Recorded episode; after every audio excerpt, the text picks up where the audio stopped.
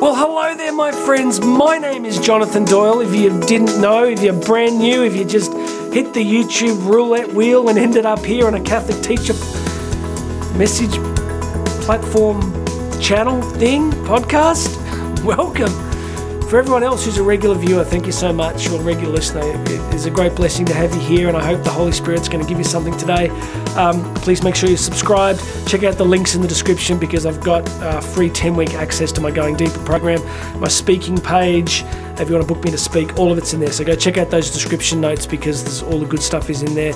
Listen, today is uh, one more day where I'm not going to do my normal thing where I focus on a quote. We're going to start that back tomorrow. Uh, I want to respond to a viewer question, which most of us can resonate with, and I'll just I'm going to simplify the question because I don't want to re- reveal any details of um, Bill Smith, who works at St Stephen's. Oh my God, no, I'm joking. it's no Bill Smith. And he doesn't even work at St Stephen's anyway. He works at St Mark's. Okay, all right. So here we go. Um, the, the the question I got was around being overlooked for promotion in a Catholic school. So this person has applied for roles and they've been overlooked, and you know you could describe this any number of ways because it's got different perm- permutations in different Catholic schools. You might have gone for a role and you got overlooked for somebody who has basically no faith life, doesn't support the church's teaching on anything. Um, has climbed over the dead bodies of their rivals to get to where they are. Fill in the blanks, friends. Fill in the blanks. So, what do you do when you feel overlooked by God in a Catholic school? What do you do when you feel that leadership doesn't appreciate what you do? What do you do when you were sure you would have been great for a role and it doesn't come through? I'm going to give you a few thoughts. Let's pray I can remember them all.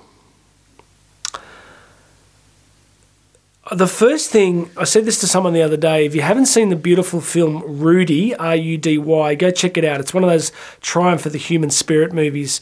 And there's a scene in it where the key character has been trying pretty much their entire life to get one outcome in a particular thing that mattered to them. And they're failing and failing and failing and failing and failing. And there's a scene where this priest comes to talk to them and Rudy says to this priest, you know, why is this happening and why am I, is this not working and why can't I, blah, blah, blah. And the priest says, um, he said, son, I've been a priest for 50 years. I figured out two things. He said, number one, there is a God. Number two, I'm not him. what does it mean? Goes back to a beautiful quote last week we shared again from Cardinal Sarah, which was about mystery.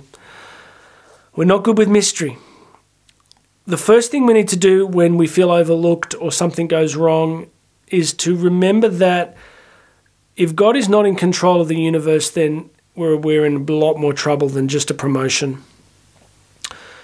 So we have to at first begin to release to God some of our dreams and beliefs about how reality should be and move into the realm of mystery move into getting very comfortable with not knowing some things, not knowing the answer to some things.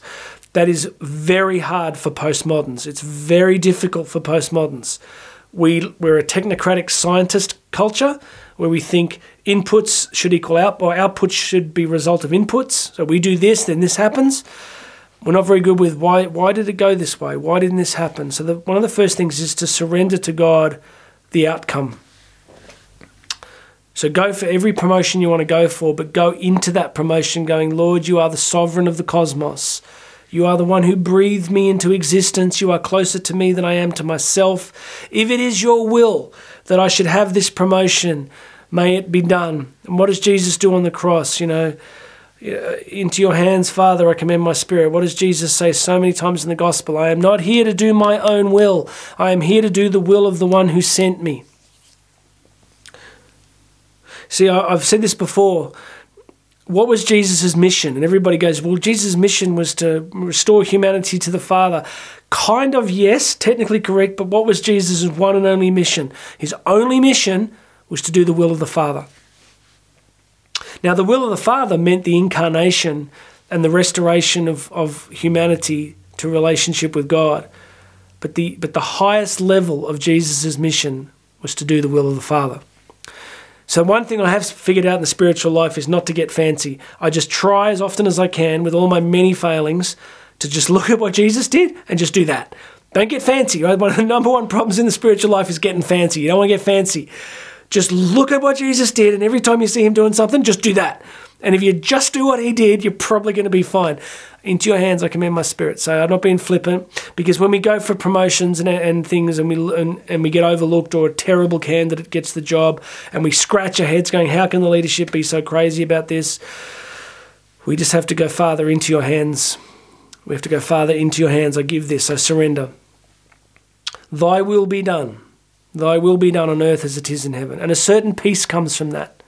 Certain peace. Because we are not God and we cannot see all outcomes. And reading Pierre Jean Pierre de Caussade's Abandonment to Divine Providence, there's a really important insight that God literally brings good out of bad.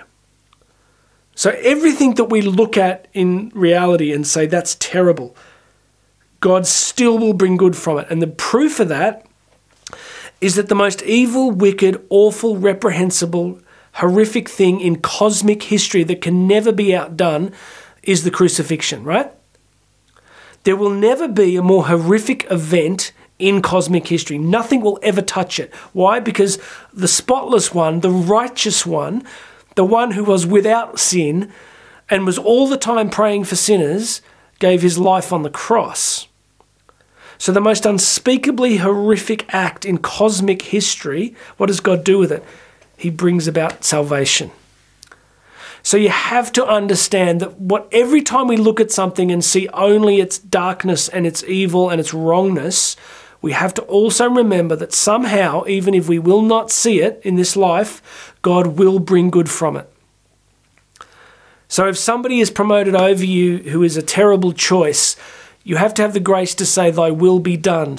Lord, I do not know what you are doing. I do not understand this, but I know that you are sovereign and that I am not on the throne of the cosmos and you will bring good from this somehow. So that's first point. Next point. Beautiful quote from Christine Caine. It's to do with the concept of ambition. I've talked about ambition before. What is the role of ambition? Should we, ambi- should we be ambitious for promotion in Catholic schools? Because we are all familiar with some people who will play the game, play the political game in a Catholic school, climb over the bodies of their rivals to get promoted. What is the appropriate attitude to ambition for a Catholic teacher? Pope Benedict used to talk about the Roman Church and the hierarchy. So when we hear the word of the hierarchy in the Catholic Church, it's often seen as a pejorative term, isn't it? Right? Oh, the hierarchy, the hierarchy are doing this, the hierarchy do that. So sure, I'm not dis- I'm not discounting that bad men and women, uh, men and women who have done wrong, exist in the hierarchy. But Pope Benedict said that the the in terms of pastoral theology, the way to understand the hierarchy in the Catholic Church is it is a hierarchy of servants, of service. It is a hierarchy of service. There is a reason that the Vicar of Christ, the Pope, the Supreme Pontiff, you know the coolest thing they call him what, what what's one of his titles? The servant of the servants of God. The Supreme Pontiff, whoever they are at any point in history, is referred to as the servant of the servants of God. So, at its best, when it's functioning properly, hierarchy exists in the church as a hierarchy of service. So, why would you want to be promoted? For one reason, so you can serve more. If that isn't your reason for wanting promotion, don't do it. You don't don't do it. It's not going to be right for you and it probably won't end up being right for others. So why do you want to become a principal or a department head or a head of religious studies, whatever you want to do? Because you can serve more. Because God has given you these talents and abilities, and your heart is to partner with the Father in rebuilding the kingdom, and it's a hierarchy of service. So that's how I deal with the issue of ambition. You should be ambitious for that reason and that reason only. Now, there's a really cool quote from an American Protestant preacher, Christine Caine. She's a brilliant preacher. And she had this line that blessed me so many years ago.